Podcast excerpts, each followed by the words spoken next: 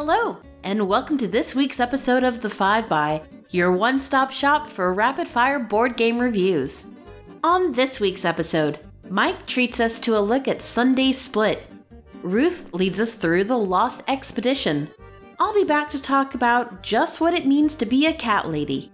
We'll have some adventure with Sarah's review of Catacombs and Castles, but first, let's hear from Lindsay and her review of Ethnos. Hi everyone, it's Lindsay here. And this episode, I'm going to tell you a little bit about my thoughts on Ethnos, designed by Paolo Mori with artwork by John Howe. My copy is published by Cool Mini or Not, and it's a 2 to 6 player game with a 45 to 60 minute duration. In Ethnos, we're claiming territory in a fictional fantasy land by placing our colour tokens on different territories. You place the tokens by collecting and laying a band of cards, either by colour or faction type. These are drawn from a central area or the draw deck, and each turn you either pick up a card or lay down a band. You have three rounds or two for a two player game to score as many points as possible, which is determined by who is in control of a territory at the end of the round and band sizes which are scored with triangle numbers. You can only place a token in a certain territory if your band size exceeds the number of tokens already there.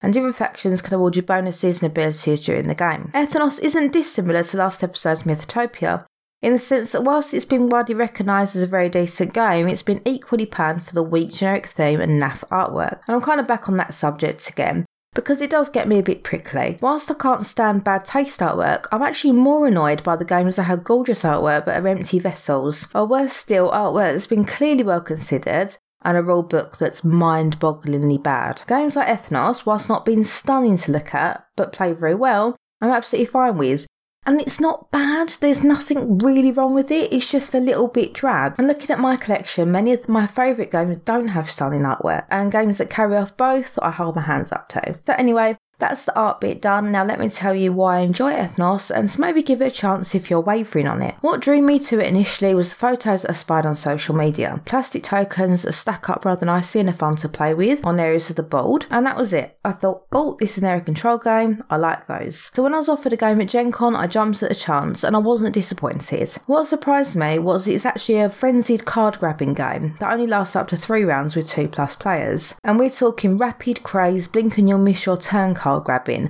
and very quick decision making. I normally assume area control games will be epic, slow building with a long duration, and adequate time for mulling and strategizing, which really isn't the case in Ethnos. Yes, you must have some strategy, but it's more like on the spot strategy, which I understand may turn some gamers off, but I really like this aspect. On turns where you're blind drawing cards, it can really alter your strategy pretty quickly, but there are set strategies you can take. For example, just collecting halflings won't gain you any territory but will score you the most points as a band, or if you're playing with merfolk, you can use them to place a free token anywhere then you can really spread your influence. Skeletons are a surefire way to stack up lots in every area, but you need to balance this right as they don't count towards a band size. So you could fall down badly in that area if you get too many, much like your disassembling Skelly army. And this is why I disagree somewhat on the weak theme. Whilst it's not really strong throughout, it's thematic. All the factions have thematic abilities. Merfolk trickling out the sea, spreading over territory far and wide, Skeletons enlarging your band then falling apart at the last minute. Wizards giving you ability to keep your unused cards instead of discarding, which is a wonderful work of sorcery. And orcs doing what orcs do. You get the idea. But honestly, if there were more to it than that, and every card was different, every card had a different ability, then events happened, etc., etc., it wouldn't be the same game, but it would be a lot like other games. And I really feel that Ethnos has a unique flavour, and it's not trying to be more than it is but it's fun. And that's really the winning factor for me in games I purchase these days, whether it's light, medium, heavy, whether the theme is dark or light and airy. If it ain't fun, I ain't playing because that's what games should be about. It's games that can be fun and still work very well that I'm finding it harder to come by. Also, the fact that you can mix and match the factions really amp up the replayability because every faction gives the game a different feel and you can explore which combinations work well together and which ones you prefer to use. So far, I have to say Merfolk and Minotaurs are my preferred factions, and you've got to love those halflings for the points they rack up. Another thing I enjoy is a tense push luck aspect. As it's approaching the end of the deck and the third dragon is imminent, I agonise either whether I'm going to keep going in vain and hope that my sought after card appears, or if I should lay my band down now, knowing that if I miss the chance, I'll be kicking myself. And after the last dragon appears, it literally is round over, there's no final turns, and you score immediately. Another mechanic I find interesting is where you discard your unused cards publicly. giving others the chance to snap them up. This brings in a possible avenue of strategy, and a couple of times I've changed my plan at the last minute because I've seen a whole bunch of minotaurs that have been discarded and think, oh, I'll have them. But on the flip side of the coin, also forces you to be careful what you are going to discard because you don't want to give other players, like me, opportunities to score B points with your discards. Lastly, unlike many other area control games I've played, it's not really conflict heavy. There is conflict, there have been some grrr, why did that happen moments, but it's not too full on. And it's also very much a do your own thing kind of game. With the larger group, it was a little bit more lively. Two player, it's a bit more of a quiet experience. So if you like games with lots of player interaction, that aspect could be a slight downfall for you. So that's Ethnos. And even if you're not sold on it and you might not rush out and buy it tomorrow, Play if you get the chance, because I think you could be pleasantly surprised. If you want to see and hear more from me, come visit my Instagram and YouTube channel, Shiny Happy Meeples, or pop my blog, www.shinyhappymeeplesblog.wordpress.com, or follow me on Twitter, capital S, capital H, Meeples Co. Bye for now. Growing up, I Split You Choose was always very serious business, as it was often the only way my mother would let us get at least part of that last cookie, cake piece, pie, or whatever treat she was forcing me to share with my two unworthy brothers. This was a serious battle of wits to see which brother could outsmart the others and get the most without anyone else realizing it. And while I'd like to think I was pretty good at it as a kid, I was probably just not smart enough to realize how many times my older brother had me fooled. So, with all that splitting and choosing experience, when I learned that there was a whole genre of games dedicated to the concept of I split, you choose, I passed. I mean, why would you want to do this when you can't actually eat the spoils of the match? Okay, joking aside, I did keep an eye on the genre while waiting for the right theme, which finally arrived in Sundae Split. Food is such the perfect topic for these games, and when I heard this one was from fellow NC State alum Nate Bivens and published by Powerhouse Foxtrot and Renegade Games, well, it was time to jump in, ice cream scoop first. In Sundae Split, two to five players are trying to make the perfect ice cream sundae from the cards on offer. Each round, the active player takes a certain number of cards and splits them into pile numbers equal to the number of players, with most cards face up, but some secret cards face down that only the dealer knows about. Will those cards be yucky vegetables to ruin your sundae with negative points? Or is the dealer trying to bluff their opponents to avoid that pile because the person who splits the piles is always the last one to choose? As the game progresses, it is easy to see what cards a player needs most, allowing the dealer to set up some really tempting traps. All I need is one more sprinkles card to pair up with this whipped cream to score 5 points. But if that face down card is a vegetable, then suddenly it's possibly only a 2 point swing my way. Maybe I should just take the banana pile instead because a second place tie in bananas nets me 5 points as well. There are some games like Sushi Go that are based on information you don't know, what cards are going to be passed to you, and are therefore just probabilistic. In Sundae Split, it's a mixture of possible available cards and knowing that certain cards are likely and intentionally being hidden from you, which makes this a more mental game of bluffing and calling bluffs on top of collecting sets of cards for points. Even more so at two player, where it's really a direct battle of wits between yourself and your opponent, at 2 player, your odds of getting a vegetable card also go up from 1 in 7 cards to 1 in 6 cards. So, odds are, at least one of those two face down cards is a vegetable. But as the odds of potentially bad cards in your sundae increase while the player count decreases, this is more than made up for by an increasing number of cards in your tableau at the end of the game. So, I didn't personally feel that a two player game felt any meaner than a four player game. I unfortunately didn't have the opportunity to play 5 player, as I couldn't get either of the dogs to do anything more than just drool on the cards.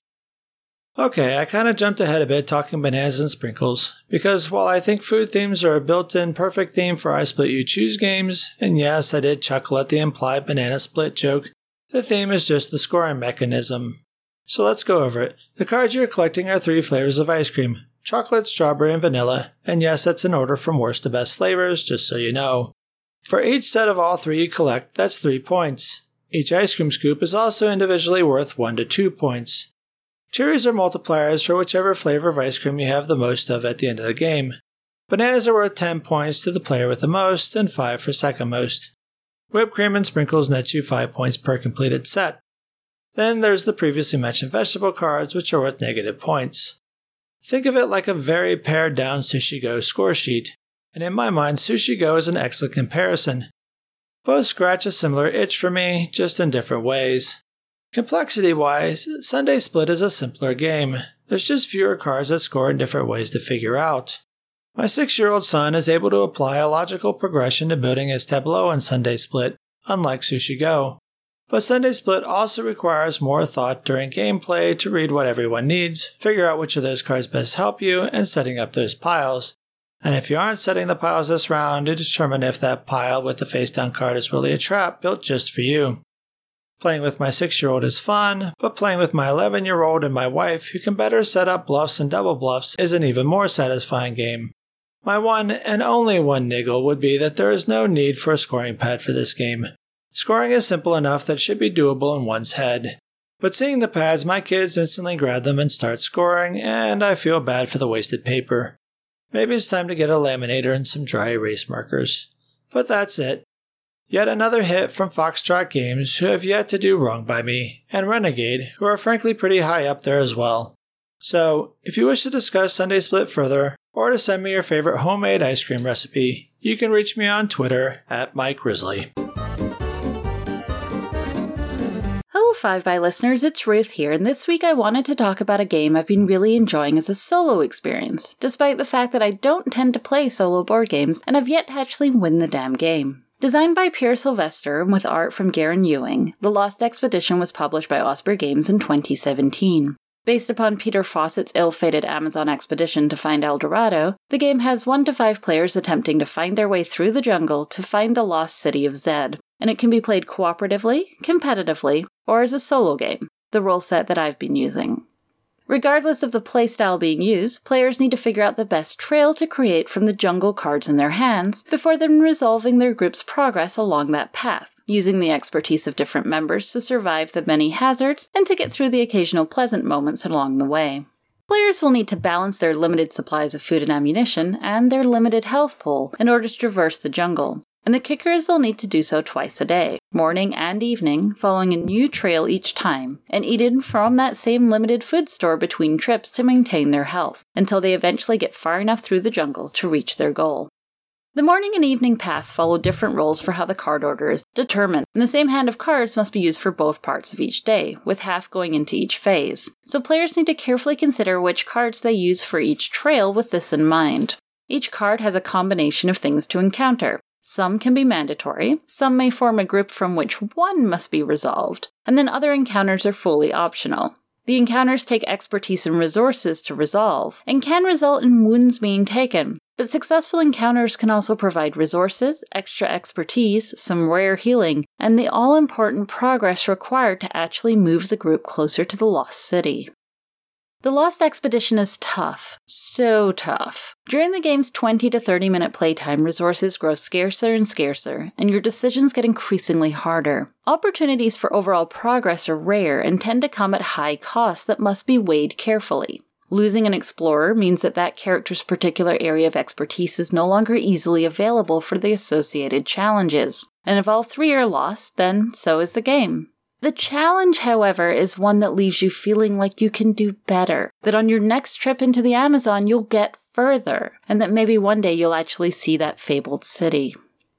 Like every other game I've seen from Osprey, The Lost Expedition is exquisite. The whole thing is packaged in a book style box like the one that houses their edition of Odin's Ravens, a game I also adore and that I previously covered in episode 8 of this podcast. Opening that box reveals the gorgeous, thick, oversized cards, housed in a simple insert that also contains the few tokens and meeples required to play. It's a beautiful presentation, full of art that manages to avoid compromising the functionality of the excellent graphic design. And I really like the style chosen, which reminds me of classic Belgian French comics like Tintin.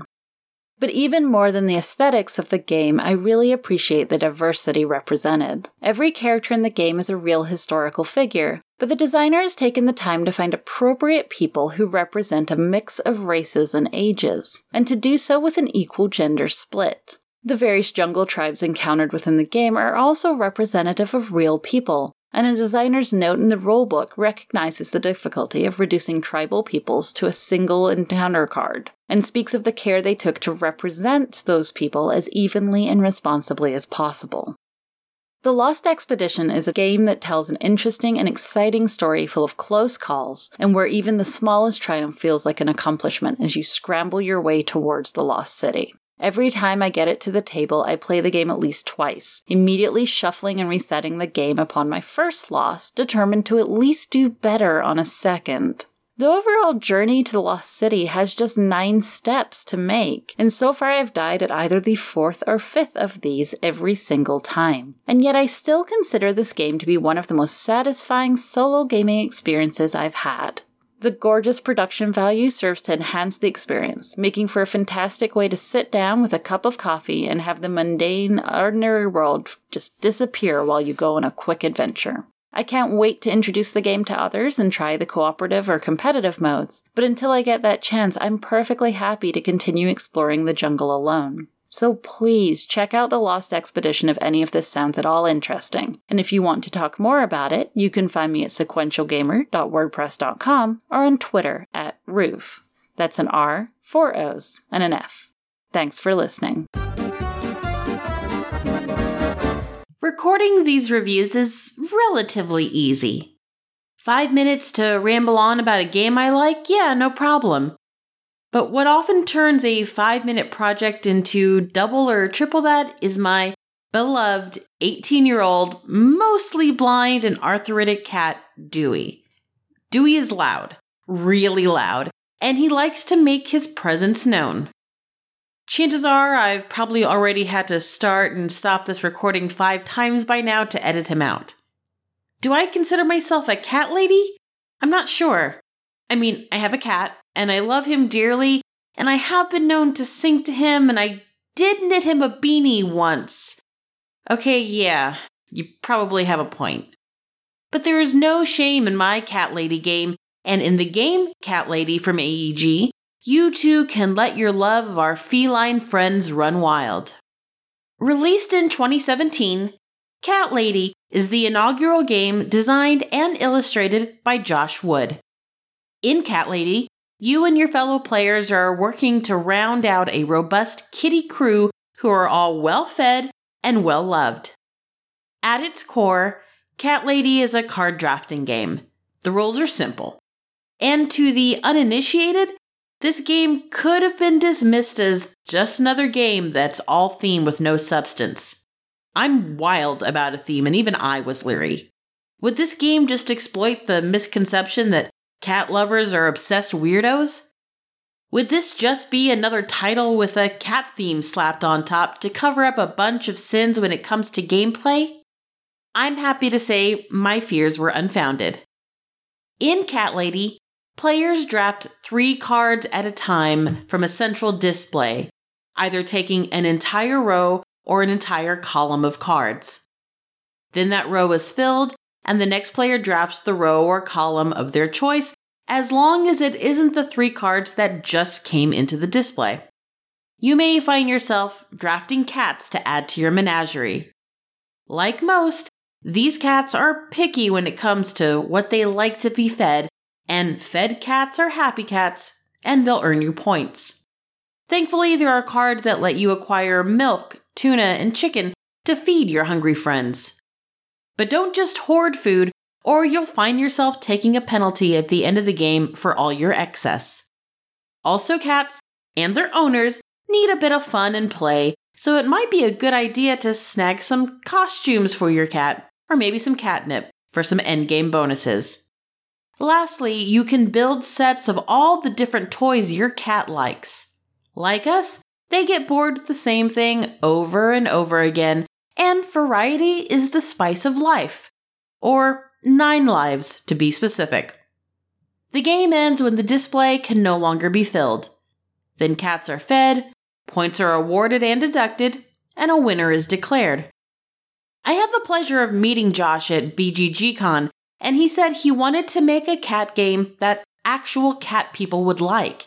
You know, where no one gets exploded or blended. I'd say he succeeded. If I had to give a negative, I'd say for a designer who's also an illustrator, there was a lot of sameness in the illustrations of the cats. It's a cat game for people who love cats. We want more cats. Cat Lady is a great filler game. I played it both at two player and at four player, and with turns being simply grab three cards, the gameplay is quick, lasting about 20 minutes regardless of player count. With the rules being so simple and the themes so accessible, I wouldn't hesitate to bring it out with new gamers. However, this game would benefit greatly with a few player aids thrown into the box, since there's multiple ways to gain and lose points. Having a quick reference sheet would have been helpful more times than not when I've played this game. Cat Lady retails for about $25 and is a great value at that price. Cat Lady's endearing and lighthearted, and even though, yes, you'll spend a lot of time looking through all the cards and fawning over the adorable cat names, you'll also find a solid drafting and set collecting game under all that fur. For the 5 by, I'm Stephanie Stonerob, and until next time, stay playful. Thoughtful Euro style strategy games are nice and all, but sometimes you just want to play a game that lets you send little bits of wood flying across the table. That's where Catacombs and Castles comes in. It's a dexterity game about flicking wooden discs. Designed by Aaron West and published by Elzra Games in 2017, Catacombs and Castles is based on Catacombs, which was originally published in 2010, was difficult to get in recent years, and has just now been republished in its third edition. Catacombs and Castles is played in two teams Team Castle and Team Catacomb. Players on each team choose heroes, represented by the aforementioned wooden discs, I love that the characters on both teams are called heroes, not castle heroes and catacomb monsters or something like that. It lets players choose a team based on the character art or abilities they like without feeling like they have to choose the good guys or the bad guys. We're all heroes in this game. The teams start on opposite corners of the board, and every hero moves once per round. The goal is to flick your hero across the board, striking heroes from the other team. What specifically each hero can do is dictated by their ability cards. And this is where Catacombs and Castles starts to get complicated. There are many different possible moves. Melee attacks, where you flick your hero directly at an enemy. Sometimes you announce a target in advance. Sometimes you damage anyone you hit. Ranged attacks, where you put a smaller disc next to your hero and flick the smaller disc at the enemy. Some ranged attacks do damage. Some are like grappling hooks that pull the enemy close to you to set up a melee attack. One is even a net that gets placed on top of the enemy and prevents them from taking another turn until someone knocks the net off. There's also a rush, moving your hero into position but doing no damage. And there's even a move called Egg that lets you hatch a warrior, that is, add another attacker to your team. Each ability card has a series of icons telling you which of this wide variety of actions you can take and in what sequence. The iconography is complex. Three pages of the rulebook are devoted to explaining what each icon means, plus a quick reference guide on the back cover. I've played Catacombs and Castles several times, with experienced gamers and with more social players, and I think it works better for people who play lots of games and are used to complex rule systems. Someone who might find a game like Flick 'em Up a bit too simple. I asked the social players what they thought of Catacombs and Castles, and a typical comment was, Well, the part about flicking discs was fun. I think they found interpreting the icons on the cards a bit of a chore, and experienced gamers picked it up much more quickly. But even for them, Catacombs and Castles is more fun on subsequent plays. You spend so much of the first game looking up icons and saying, What does that one do again? It slows the game down, and a disc flicking game should feel fast. Catacombs and Castles is billed as an introduction to the Catacombs dexterity system, and functionally it is very similar to Catacombs, but somewhat simpler and quicker to play. I haven't had the chance to play Catacombs yet, but I have read through the rulebook and it seems pretty involved. If I were going to get just one, I'd start with Catacombs and Castles, simply because it's easier to get up and running. Then, if you love it and want something you can really sink your teeth into, Catacombs 3rd Edition is there for you. As a team game, Catacombs and Castles is designed for an even number of players, but this is absolutely not necessary. I've played it with five players and with seven, and we just gave each team the same number of heroes. The team with fewer players just shared the extra hero, so each team got the same number of turns. There's also a one versus many boss mode, where one player is the castle lord or catacombs lord and faces off against all the others. Unlike Team Mode, which can accommodate any number of players up to eight, Boss Mode is designed for exactly two or four players. Now, because this is a dexterity game based on physical skill, it is easy for a game to become unbalanced.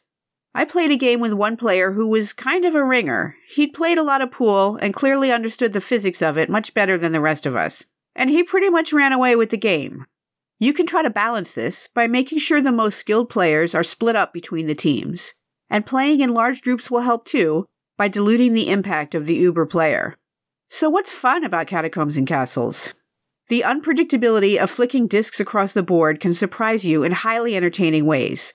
For instance, setting up a perfect shot, then misfiring and just gently tapping your hero an inch or two. That's hilarious. Or lucking into an amazing attack, accidentally banking your hero off an obstacle and striking several enemies around a corner. That is also hilarious. It's the thrill of victory and the agony of defeat, sometimes all in the same turn. The character types are wildly imaginative. You could play a vampire princess, a crossbow wielding robot, an evil gardener, a gelatinous cube, or a squirrel.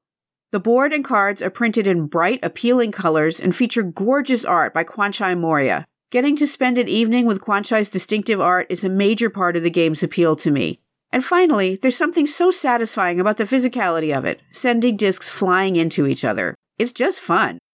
And that's Catacombs and Castles. My name is Sarah, and when I'm not storming the castle with the vampire princess and the gelatinous cube, you can find me on Twitter at Sarah Ovenall. You've been listening to the Five By. Follow us on Twitter at Five By Games. Like us on Facebook at facebook.com slash 5bygames. Join our BGG Guild, number 2810, Listen to us on iTunes, Stitcher, or Google Play, or head over to our website, 5bygames.com. From all of us at the 5 by, thanks for listening.